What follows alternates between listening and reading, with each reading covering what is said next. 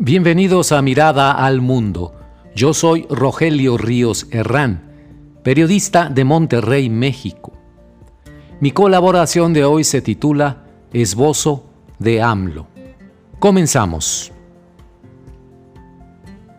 Apenas lo vi en un estante de la librería Gandhi aquí en Monterrey, compré un ejemplar del libro más reciente de Macario Esquetino, titulado México en el precipicio el fracaso económico de la 4T, en donde el autor desarrolla un análisis sucinto no sólo de los resultados económicos negativos del gobierno de López Obrador, sino que aporta un testimonio personal de su añeja relación con Andrés Manuel. Para los fines de esta colaboración me detendré únicamente en el capítulo inicial, titulado precisamente Esbozo de AMLO, y dejaré para después, en otras colaboraciones, el balance y las perspectivas sombrías que mueven a Esquetino a decir, con sólidos argumentos, que México va al precipicio en la forma de una crisis fiscal.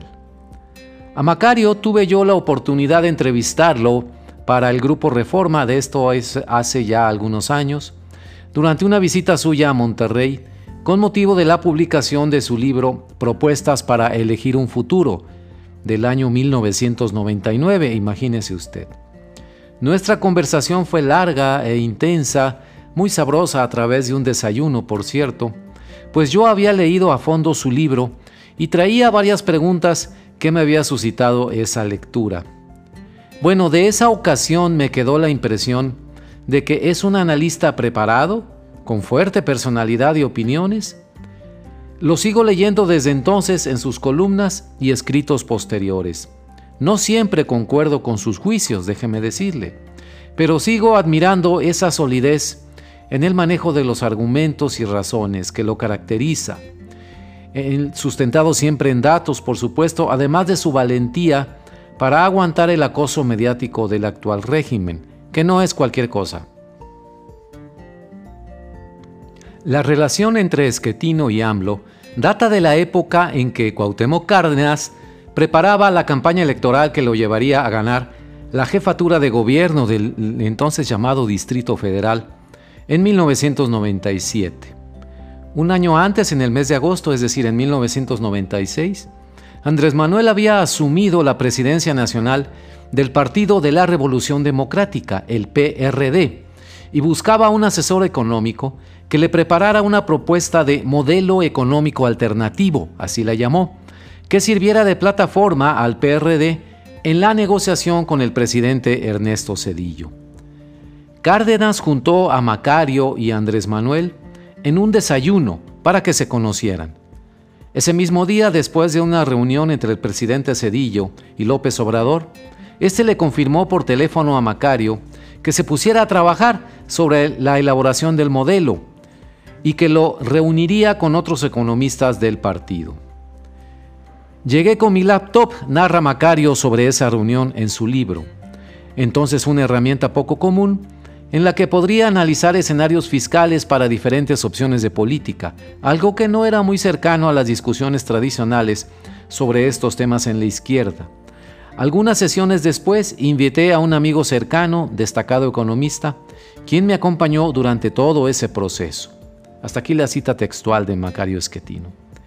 El amigo cercano que mencionaba era nada menos que Carlos Ursúa, quien posteriormente sería colaborador directo de López Obrador en la jefatura del Distrito Federal y posteriormente en la presidencia de la República en la actualidad.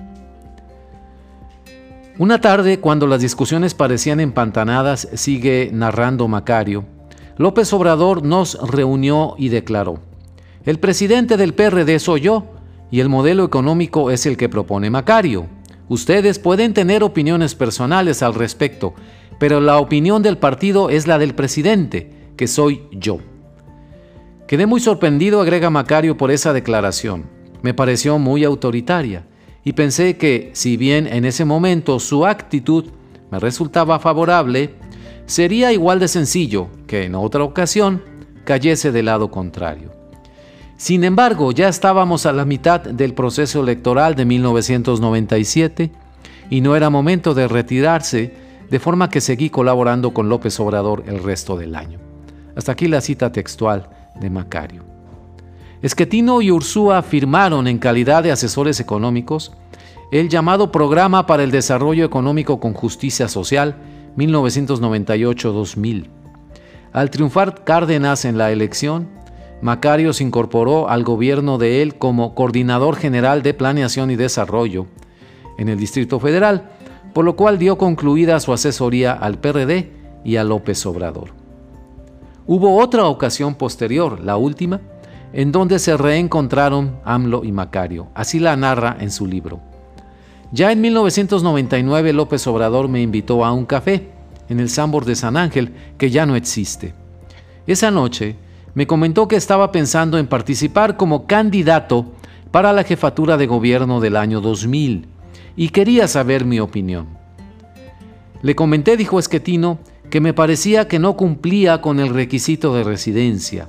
Además, le recordé que él había afirmado ser un líder social y que al terminar su periodo en la presidencia del PRD, se regresaría a Tabasco. Cerré la plática diciendo, regrésate a Tabasco, Andrés. Hasta aquí la cita textual. Por supuesto, Andrés Manuel no le hizo el menor caso a Macario ni a nadie más, y ya sabemos la historia posterior. Concluyo esta colaboración con las palabras de Macario.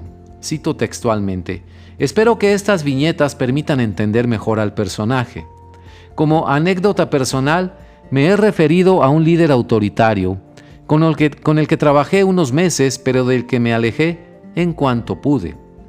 Aunque me invitó a seguir colaborando con él, preferí no hacerlo porque su visión de las finanzas públicas como herramienta electoral me parecía y me sigue pareciendo inmoral.